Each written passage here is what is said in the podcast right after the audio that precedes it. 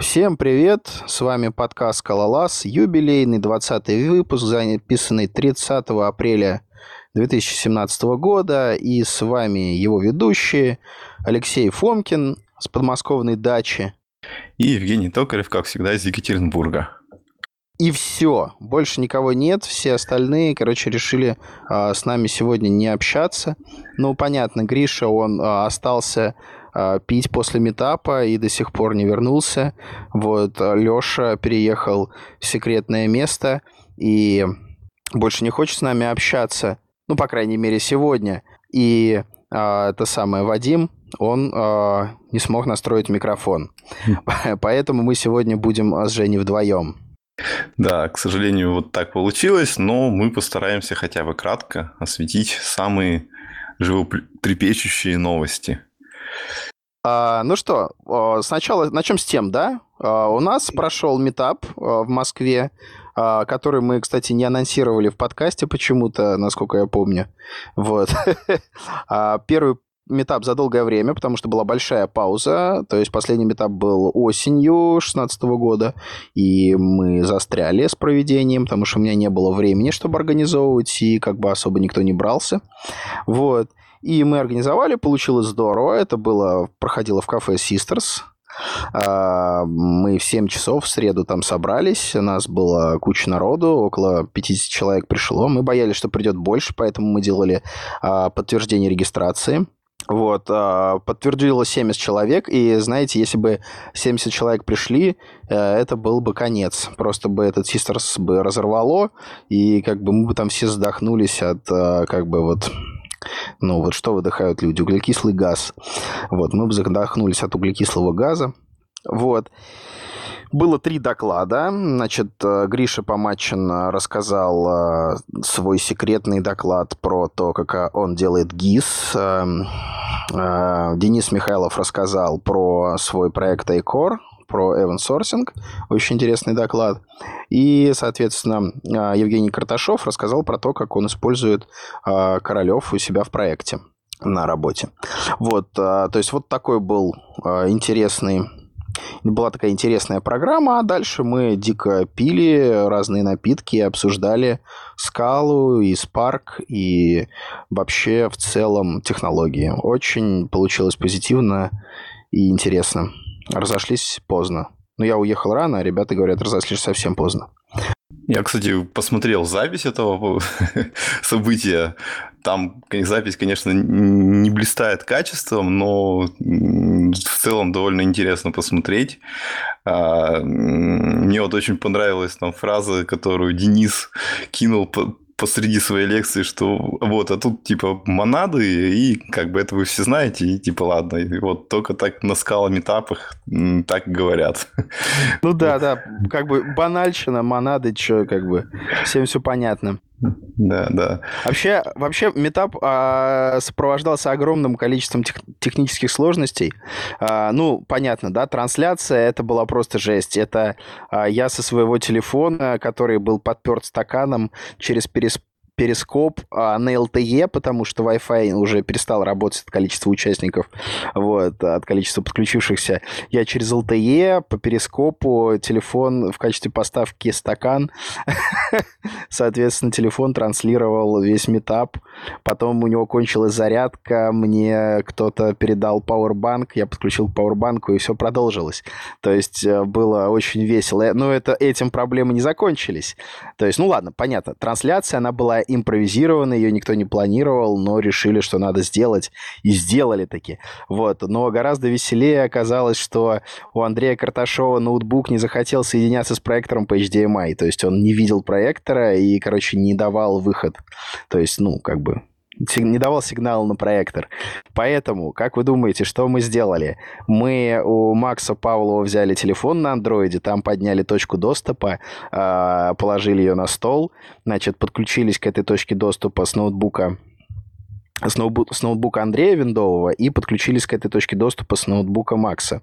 Вот, вставили ноутбук Макса в проектор а, и приконнектились с ноутбуком Макса по RDP к, э, соответственно, ноутбуку Андрея и транслировали, соответственно, ноутбук Андрея на ноутбук Макса и с Макса на проектор.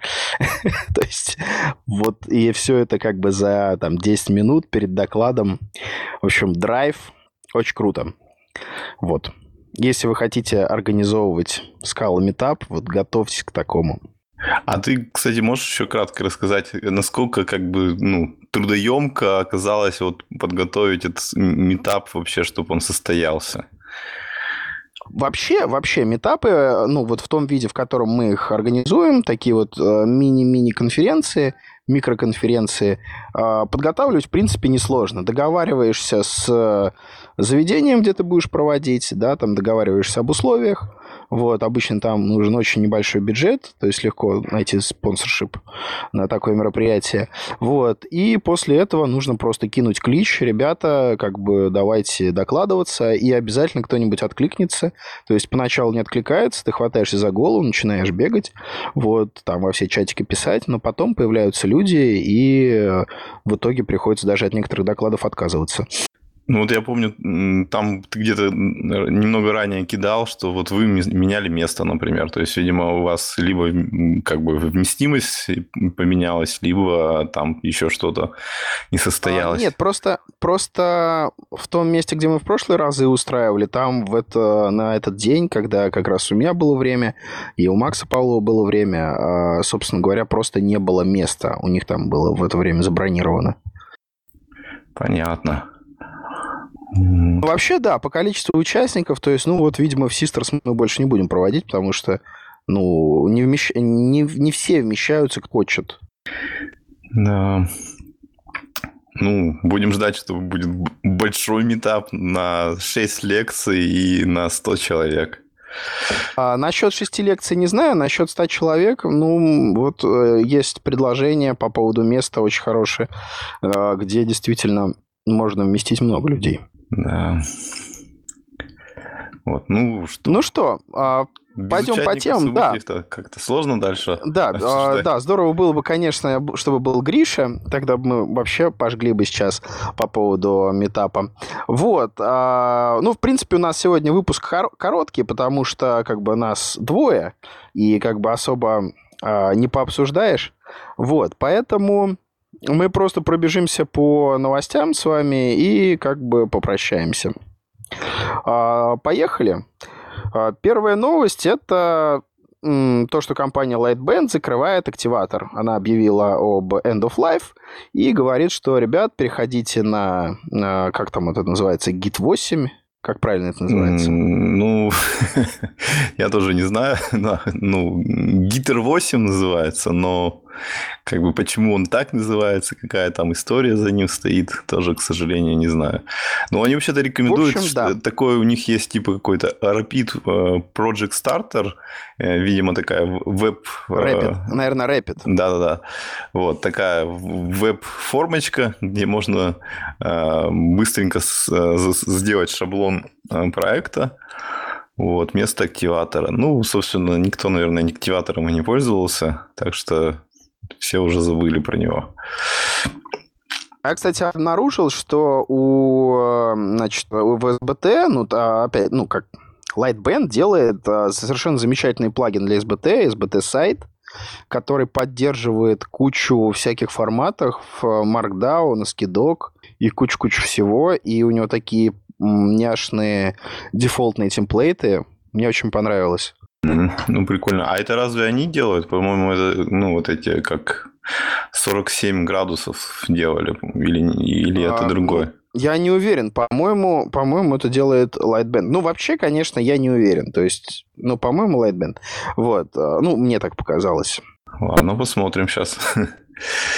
Там просто помню, в общем, что... В общем, просто я... Э, да, я просто к тому, что бывают такие прикольные штуки, которые, мне кажется, э, ну, казалось бы, очевидные, да, но не всем известны. Мне вот, например, было неизвестно. Угу. А, нет, это, видимо, какой-то другой, я посмотрел. Там просто помню, что, короче, кучу всяких э, проектов на Ruby юзал подобный плагин э, для генерации сайтов. Вот, видимо, да, это отдельная, отдельная система. У этих... Окей, значит, у да. 47 градусов у них своя штука, и вот у них документация котов на ней сделана, потом а, у тут? них вот... вот это, тут? Не, не, не на СБТ сайт, вот как-то он по-другому называется. Не-не-не-не, есть, есть такой тут, так и называется тут, или тат, а, татун хамон. Не знаю. T-U-T, вот. Ну ладно, тоже, ну, тоже из той же серии проект. Ну что, поехали дальше. Собственно говоря, короткая новость. Бактрекер э, Скала переехал на GitHub. Правильно? Да, да. И, ну, и, и релиз-ноты. Ну, в общем, они, видимо, пытаются быть ближе к людям. И, соответственно, то, что могут перенести на GitHub, переносят. Вот. И теперь можно спокойно а, на GitHub открыть баг, если вдруг удастся найти его. Вот. И там пообсуждать. Это хорошо, потому что в их джире это было не очень удобно и не очень приятно. И, ну, как бы э, я вот как-то завел баг и просто забыл следить за ним, а потом открыл. Мне там, оказывается, там задали кучу вопросов. Там Виктор Кланк пришел, спросил, а вот воспроизведи это, воспроизведи это. Ну, а я, естественно, этого не видел и забил. Вот. А, и в итоге, короче, все это закончилось тем, что баг закрыли. То есть, пока я, короче, спал и не видел ничего, то есть у меня были отключены уведомления, вот, а баг успел закрыться. Да, это очень печально. Джира, конечно, такая штука, что она как-то... Раньше это все было, э, с одной, довольно удобно, но потом, когда развился GitHub, стало так, что все вот эти вот э, системы, которые хостятся на каких-то своих серверах локально, они всегда как-то выпадают из окружающего мира и вот живут только внутри команды, а извне как-то с ними трудно работать. Даже такое бывает, что вот как бы ну, внутри компании стоит своя система, там на GitLab, и приходит новый человек, и он первым делом, что делает, он лезет э, на gitlab.com и пытается там под корпоративным аккаунтом залогиниться. Не понял. Ну, в смысле, что сейчас, смотри, а, много разных систем, типа джиры, там, GitLab и всякого такого. Раньше все спокойно там ставили на свой локальный сервер, и как бы, ну, э, если даже а, у тебя открытый да, проект, понял, все понял, как понял. бы, ну, спокойно лезли вот на твой сервер и все такое. А сейчас, как бы, когда как бы такая социальная активность на, гит, на GitHub и, ну, и других сайтах э, развилась, то как бы у человека, который просто с этим знаком, как бы такое мироощущение, что вот он в первую очередь как бы идет на, там, на GitHub и пытается там где-нибудь залезть. И вот даже ты как бы человека садишь, говоришь, вот тебе аккаунт там от нашей внутренней системы, э, и у нас там типа GitLab юзается. Он как бы не думая идет на gitlab.com и пытается там это применить. Ну, и, или GitHub, или что там, в общем. Так вот. Ладно, поехали, поехали дальше. Тащим-то вышла скала 2.11.11 и 2.12.2 и 2.13 Mailstone 1. Вот, об этом можно почитать на страничке релизов первого квартала 2017 года. Да, я думаю, причем мы почти все там обсуждали из того, что новое уже ранее. Вот, там только э, про 2.13, наверное, стоит стоя- сказать, что это как бы промежуточный релиз, который как бы э, ну, короче, который является подготовительным этапом для модуляризации э, стандартной библиотеки, коллекции и тому подобного. Причем я, насколько понял, вот это не связано с той модуляризацией, которая с GDK 9. То есть это просто именно работа над разделением э, как бы скаловских модулей э, просто как бы ну, на более мелкие независимые компоненты. Знаешь, что мне кажется странным? Вот это вот загадочное М1. То есть, ну, обычно как-то, ну, знаешь, как... Есть такое ощущение, что когда уже вот назвали, там, 2, 13, 0, М1, то есть у меня почему-то в голове это как-то матчится как РЦ, понимаешь, как вот, как релиз-кандидат. Вот, то есть понятно, когда там пишут альфа, там альфа-1, альфа-2, то есть сразу, понимаю, сразу понимаешь, что это альфа какая-то очень сырое. А когда М, это почти как вот, вот ну, близко что-то, да, то есть вот сейчас еще чуть-чуть, и RC1, RC2, и поехали.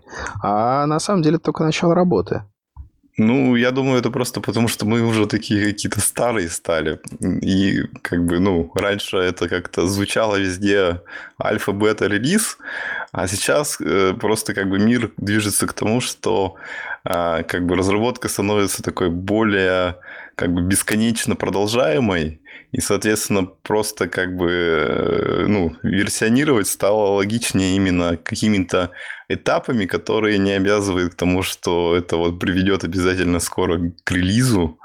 И, соответственно, вот как бы сложнее формировать вот какие-то такие более разумные релизы. А как бы показывать сообществу надо, поэтому, ну, вполне логично, что просто появился какой-то логичный этап, и вот, типа, выложили, что, что можно показать. Назвали это э, как бы M1, выложили еще что-то, назвали М2, и так пока сами не почувствовали, что вот это уже какой-то RC. Ну ладно, окей. А, перейдем а, к более интересным вещам, а именно к выходу Scala Native 02. Вот, это громкий, замечательный релиз, в котором есть много всего. Давайте расскажем, что там. Сейчас я переключусь на вкладочку э, с э, списком с релиз notes и немножко почитаю. Так, во-первых, э, добавили поддержку файл I.O. Вот, то есть можно теперь э, из Scala Native входить в файлы и читать.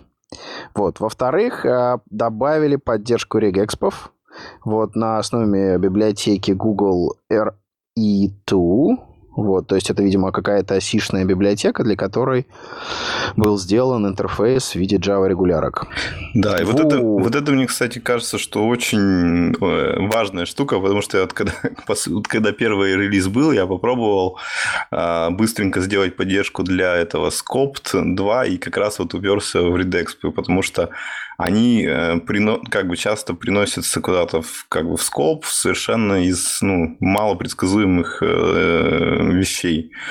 Ну, то есть там короче говоря, какой-нибудь импорт, который кажется тебе безобидным, он тебе может вот э, регекс принести в скоп, и у тебя ничего не соберется в Scala Native. А сейчас есть, и как бы есть возможность уже, наверное, э, гораздо более широкое количество вещей портировать на Native благодаря этому. Так, а что дальше? Дальше у нас поддержка Fuge. Вот, пишут, что сейчас это базовая поддержка, и она имплементирована поверх некого event loop. То есть это не thread pool, как в Java, а это скорее event loop, как в JavaScript. Вот, про это нужно читать подробнее отдельно. Вот, э, я этого не сделал, вот, но я думаю, что это сделают сами слушатели. А, ну, вроде написано, что он однопоточный винтлуп, то есть там нету такого, не, ну это что понятно, по лупу на процессор он, и тому Он, подобное. естественно, авто, однопоточный. Я и говорю, что э, есть thread pool, как в Java, когда у нас есть э, несколько потоков, на которых конкурентно исполняются фьючеры. А есть event loop, как на JavaScript, когда мы просто э, пихаем э, значит, задачи, на, э, чтобы они были исполнены там когда-то. Вот, э, то есть такой последовательный экзекьютор. Вот, а что еще интересного? Добавился флажок в SBT плагин для Scala Native, который называется Native GC, а, который позволяет а, выбрать, потенциально будет он позволять выбирать различные JC, вот, а, но сейчас там возможно либо вырубить JC, либо врубить боем GC стандартный, про который мы говорили а, в пред, пред, пред, предыдущем выпуске с Денисом Шабалиным. Кстати, вот если вам интересна скала, тема Scala Native, а, послушайте один из предыдущих выпусков с Денисом Шабалиным. Мы там как раз обсуждали эту тему. В принципе, остальные вещи — это улучшения разнообразные, а, про которые, в принципе, если кто-то хочет глубже посмотреть, тот может это сделать. Вот, то есть мы не будем их затрагивать. Ну, тем вот более, еще... что у нас, и тем еще... более, что у нас короткий выпуск. Можно я тебе перевью? Там еще интересная штука, что вот они добавили э, кросс-паблишинг между версиями 11.8 и 2.11.11. И вот мне вот, к сожалению, не очень понятно. Раньше как она собиралась только под э, какую-то конкретную версию 2.11 или э, ну, была возможность э, кросс собирать под все-таки какие-то ну, другой состав версий? Я не могу ничего сказать по этому поводу. Я ну, ладно, не смотрел ладно. глубоко. Вот. Гришу нужно было бы выпуск, он, он там, говорят, а, заморачивается с этим. Да, Меня да. на самом деле в Scala Native пугает то, что нужно там вот доставлять всякие LLVM, тра-ля-ля, потом там писать конфигурации для Трависа сложные. Вот это вот меня отпугивает сейчас. Ну, для Трависа, наверное, не так страшно, а то, что вот доставлять, да, ну, на том же Маке вроде это не составляет особых проблем. Вот, конечно, на, на какой-нибудь винде это, наверное, страшное дело. Так, а что у нас там дальше идет? Монодлес. В принципе, это, наверное, должно было быть в полезняшках. Ну, давайте обсудим как новость. Ну, это, я так понимаю, новый проект, то есть он э, совсем недавно появился, поэтому он именно как новость идет. Хорошо, мы это добавили как новость. А, значит, а, есть проект под названием Monodless. А, догадайтесь, что он делает? Нет, не убирает никуда монады. Это похоже на Async Await, только для генерализовано для неких, ну, вообще для любых монад. То есть, в принципе, это то же самое, что Async Await. То есть, мы говорим только вместо async await у нас есть lift и unlift. То есть мы оборачиваем все монадические значения в unlift, а блок а, заворачиваем в lift и получаем такую вот красивую замену for comprehension. Единственное условие, чтобы это работало, у нас должен быть вот этот вот а, instance monadless для нашей монады, с которой мы хотим работать. Вот. Такие дела очень простая и, судя по всему, хорошая библиотечка. Ну, вот. то есть для нее уже есть, в принципе, хорошая документация э, и э, несколько инстансов для различных монод. А ты не посмотрел, он же как бы на макросах сделан или или как то Конечно, конечно, конечно, на макросах, а как, как по-другому? Mm, так, ну, а... ты, имеешь в виду, ты имеешь в виду скала мета или... Да-да, или просто макросы. Н- нет, я не могу сказать. Ну, думаю, что макросы, наверное. Не знаю. Я не знаю, я не смотрел. Ну, ладно. Ну да, в общем, штука интересная. Единственное, что вот как бы обилие макросов немного, конечно, смущает. А что у тебя напрягает в обилии макросов? Ну, вот что как бы у нас такое состояние не очень понятное, когда стоит как бы юзать обычные макросы, когда скала мету, э, когда там график релизов у скал меты не всегда там понятный. Вот, то есть, как бы вот немного смущает, что как бы когда ты притягиваешь макросы, то если это что-то у тебя серьезное, то есть некий риск потом застрять из-за этого. Вот. А так-то, конечно, ничего. А, да, судя по всему, это сделано на макросах. Я вот сейчас глянул э, в исходнике, там Scala Reflect, макрос, Blackbox вперед, короче. А, даже, я так понял, без этого самого макрокомпата, ну, видимо, у них все и так хорошо с совместимостью.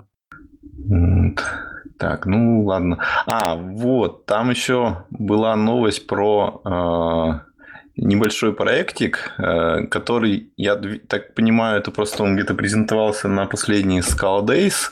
Просто там видео пока еще нету, есть только слайды. Э, я так понимаю, это один из э, разработчиков Scala Native сделал небольшой проектик на как его, N-Courses, типа такой консольный, консольная утилитка для мониторинга чего-то. Чего так?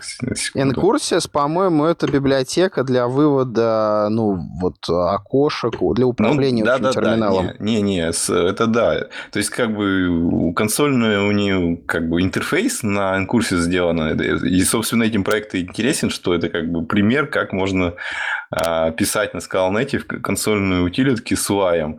А сам проект, он позволь... как бы посвящен а, я понял. Это он типа такой, как сказать, э, короче, пример, который изображает из себя э, мони, мони, как бы утилитку, которая мониторит что-то, но она на самом деле ничего не мониторит. Это просто пример, который показывает, как у UI делать. Вот. Окей. Так, ну... Переходим, так. переходим к полезняшкам. В принципе, все полезняшки твои. Вперед. Так, ну, первое я хотел сказать, что мы тут заведем твиттер аккаунт отдельно для подкаста. Он будет э, Скаллас э, подкаст. Э, вот. И мы там будем публиковать информацию прежде всего о том, когда планируется выложить новый выпуск. И, может быть, будем анонсировать каких-то гостей. Вот. Надеемся, что получится вести это. Вот, дальше. Я хотел рассказать о таком проекте, называется scaladebugger.org. А, это, собственно, проект, который как бы по сути является ответвлением от инсайма. То есть, э, ну, короче говоря, это один из проектов, который нужен инсайму для того, чтобы предоставлять ту функциональность, которая в нем есть. И что же это такое? Это, собственно, э, настоящий консольный дебаггер, который позволяет нам без идеи дебажить приложение. И он на самом деле умеет очень много, причем он умеет и Java код дебажить. Собственно, там на сайте можно посмотреть а, такую как бы, а, ну, не то чтобы видео, а анимационную запись, как им пользоваться. И, собственно, там все выглядит довольно просто. То есть ты там, ну, как бы он есть просто в виде консольной утилитки, которая может приконнектиться к процессу, а есть в виде SBT плагина. Вот. И, собственно, ты как бы запускаешь, там в консольном режиме э, ставишь, ну, коннектишься, ставишь брикпоинты, можешь по ним переходить, можешь э, смотреть, э, какие там есть переменные. Ну, все как обычно, как как что можно и ожидать от консольного дебаггера. Вот, собственно, этот дебаггер, он является, насколько я понял, оберткой над эм, дебаггером, который используется в Eclipse для всех как бы JVM-based языков.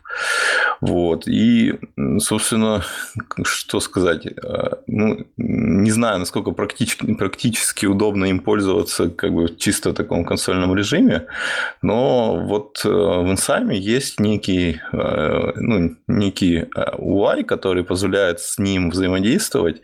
Единственное, что из этого UI не очень понятно, как ну, изначально э, запустить э, и подсоединиться к процессу. Там есть документация, но она, скажем так, хорошо работает на Hello World, а с реальными проектами там надо посидеть, покопаться, и прежде чем получится что-то, ну, в общем, надо инвестировать достаточное количество времени.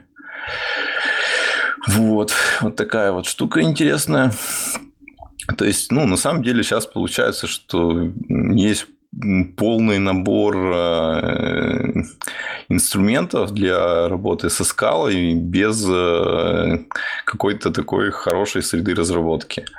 То есть э, есть и как бы базовая подсветка всяких типов в инсайме, где можно там ну, узнать конкретный тип, перейти к его исходнику. Есть вот консольный дебаггер, и, в принципе, можно жить вполне. Вот так вот. Короче, а, жизнь за пределами идеи. Да, да. В общем, она есть, как, как ни странно. вот. А, ну и еще там, что интересно, написано, что дебаггер, он, по сути дела, как бы заточен под скалу 2.10, но, по сути дела, как бы, ну, поскольку мало что поменялось, он, в принципе, работает нормально и с э, последними версиями скалы.